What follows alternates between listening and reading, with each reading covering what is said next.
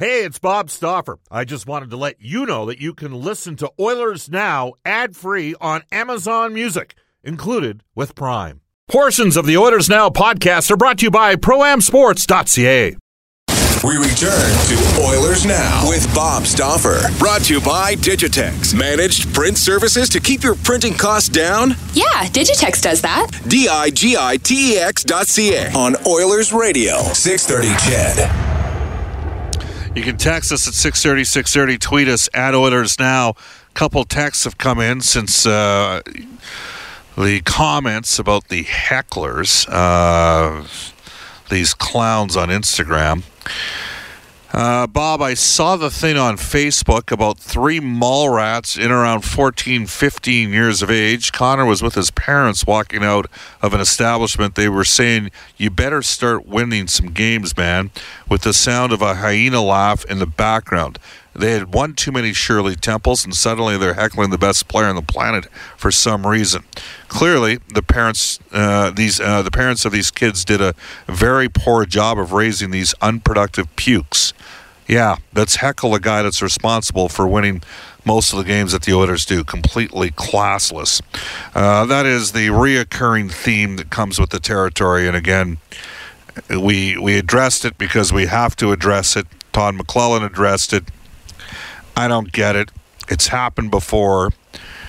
There's a reoccurring theme with the type of individuals I've found over the last 15 to 20 years that would be evasive or invasive of people's personal uh, space in that situation. And let's let's leave it at that. And credit to McDavid, Bob. Apparently, he laughed it off today and said it wasn't a big deal. So Yeah, okay. good for him. Yeah, that's good. Uh, some guests on the show receive gift certificates to Ruth's Chris Steakhouse. Follow the sizzle to Alberta's own Ruth's Chris Steakhouse, 9990 Jasper Avenue. A reminder that every Wednesday night is date night at Ruth's Chris, where two can dine for $120. John Shannon joins us from NHL Hockey and Rogers. He is in Pittsburgh today, where the Calgary Flames are uh, getting ready to take on Sidney Crosby Evgeni Malkin and the Penguins. John, how you doing? Good, Bob. How are you? Not bad. Uh, disappointing first half of the game performance against the Rangers the other night after the Oilers had actually put together some uh, some decent games. Uh, what's going on with the Calgary Flames these days? They've kind of uh, run in a bit of a tough stretch themselves. They're clearly missing Mike Smith. Yeah, I think they're missing Mike Smith, and I think that you know they've got a, they're probably a little more banged up than they're prepared to admit. Michael Ferland is back in the lineup tonight, which probably bumps a few guys down the domino to be in the right position for uh, for the hockey club. But at the same time, I, I think when you look at their game against Rangers on Friday night, uh, you know they had 50 shots on goal, but uh, they can't win at home, and when you can't win at home, and I don't have to tell Oiler fans this, when you can't win at home, you're not going to get much chance.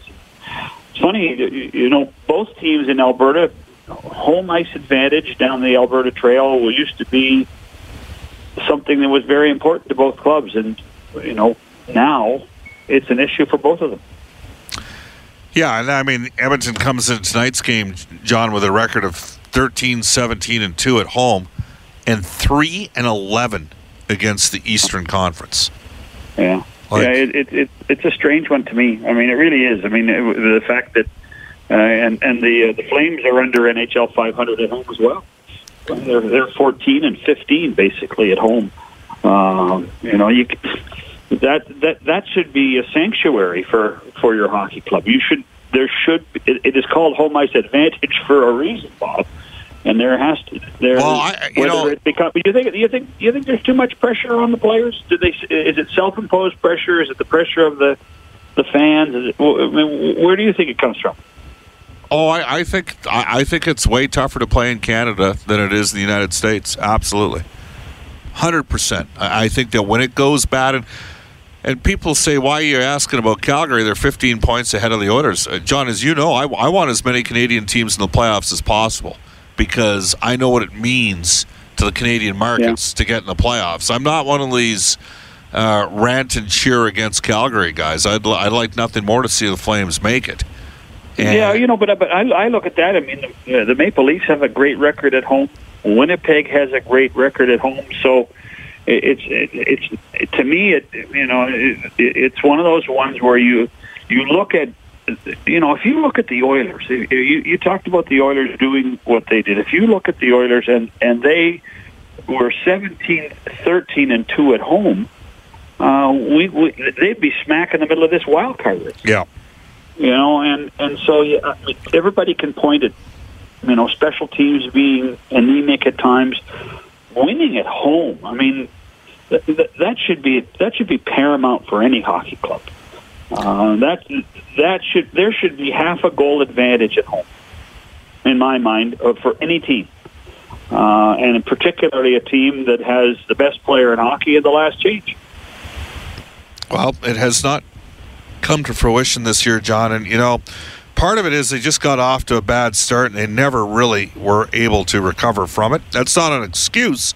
I'm just speaking to the reality of the situation. And I think we saw last year, Edmonton started the year 7 and 2, actually 7 and 1, yeah but 7 and 2 in the month of October.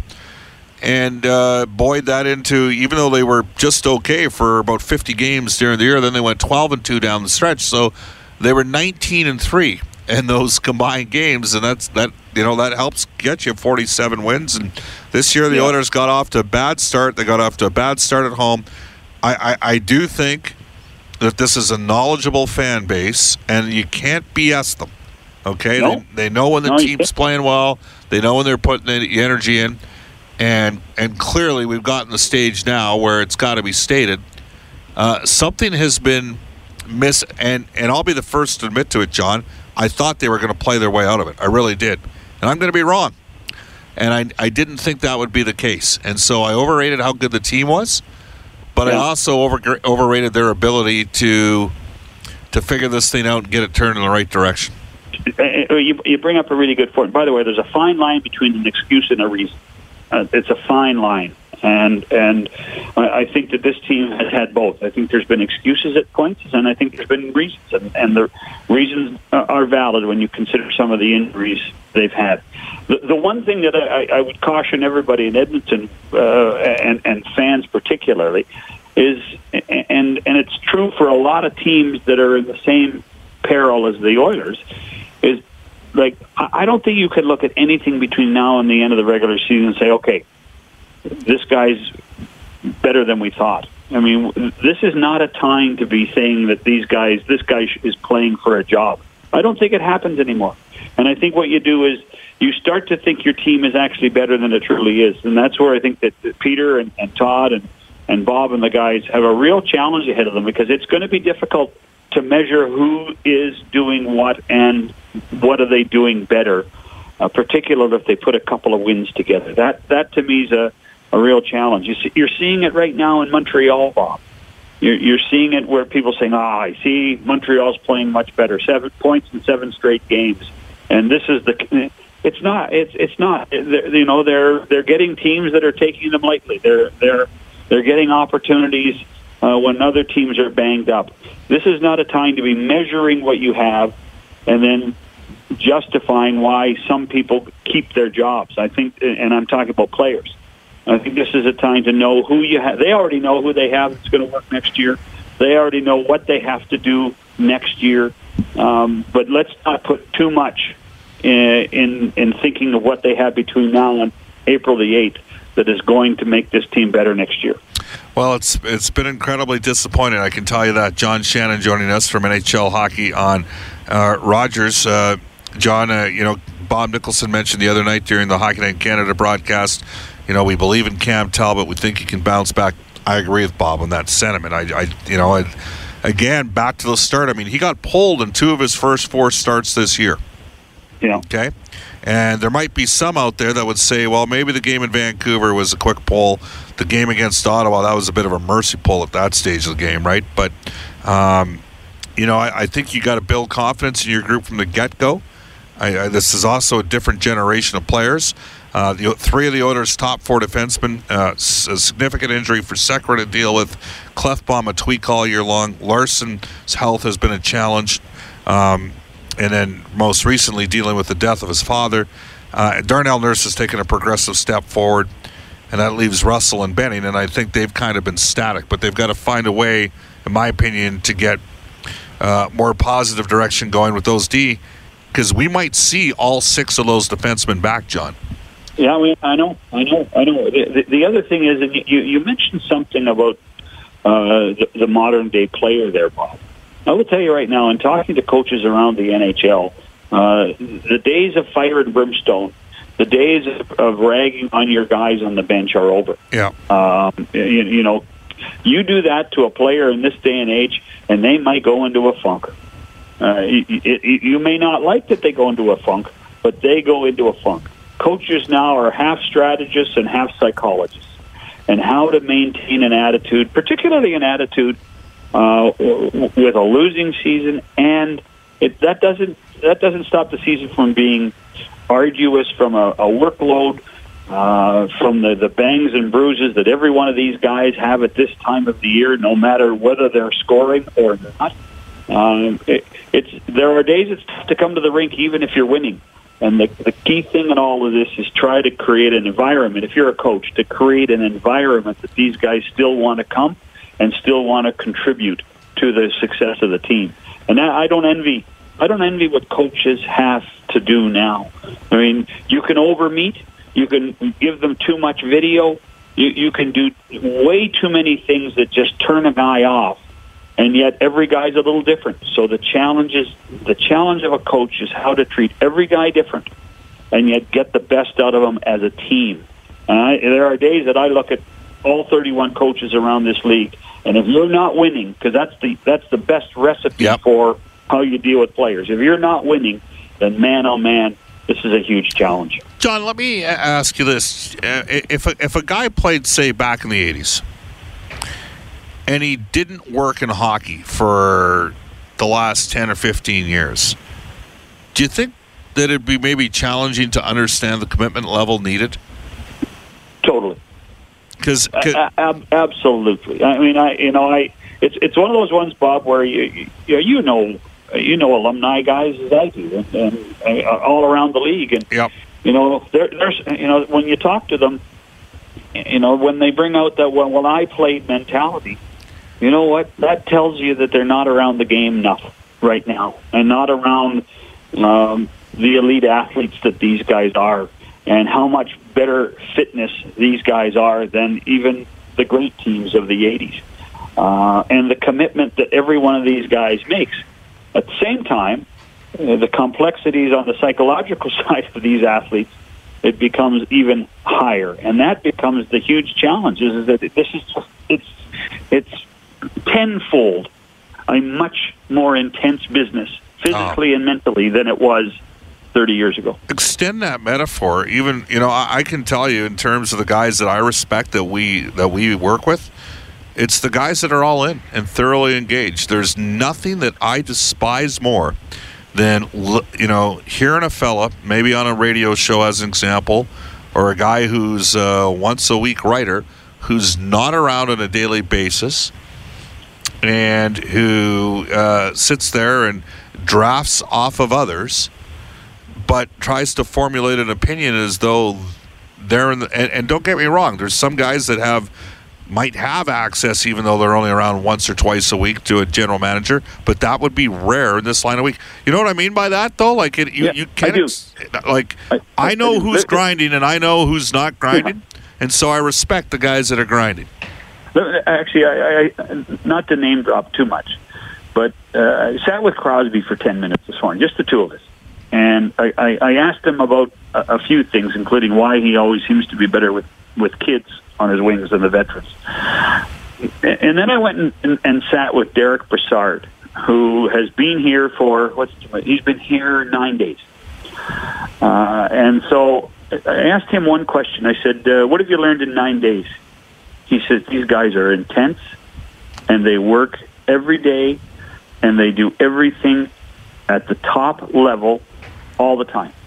Meetings in, in, in the in the weight room, uh, the warm up, the game, post game.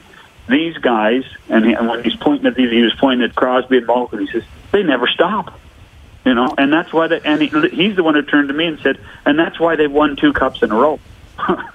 so I mean, it, there are lessons to be learned, Uh, that uh, when and and it's easy when the you know Sid Sid and Connor one and one A in my mind. Right. Uh, when when when when Sidney's sitting there doing all this stuff, working working his tail off as much as he does, it's easy for the team just to uh, to you know to follow him along uh, and and get in the draft and and uh, and be a great team and, and play as a team. And that's that's the difficult part right now. And that's the challenge in my mind. That's the challenge for Connor is that Connor can do all he wants, but he, you know, the other guys have to match his intensity.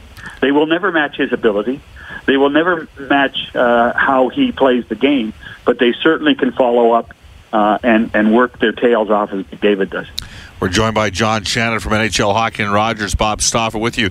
Uh, is the right support network in place right now in terms of? Well, you know, like I mean, the game has Pittsburgh is a team that plays a high tempo, speed, skill game. The Oilers yep. chose the Oilers chose a path. It, it must be stated that ninety percent of the fans wanted Edmonton to go down which was to build a bigger, uh, heavier, tougher team that could compete in the Pacific Division, and then the move the league moved away from that team.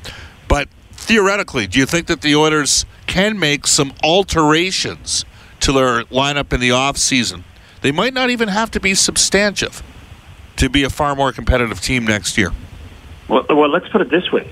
Uh, again, in, in terms of where I am, the Penguins have made alterations when you're, eh, you know, there's a real challenge when you're winning all the time is to, you know, stick with it, stay with it, don't change.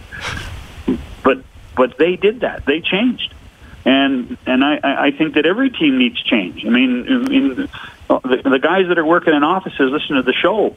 I mean, they'll understand when you talk about the 70 20 10 mentality. 70%, you know, people keep their jobs. 20 need to be moved on and or, or promoted, and 10 need to be fired. You know, I mean, that's what happens constantly, and it's no different for a hockey team. You know, this is a, this is uh, uh, uh, this is a moving, organic uh, uh, fact. The team, and sure, there needs to be changes.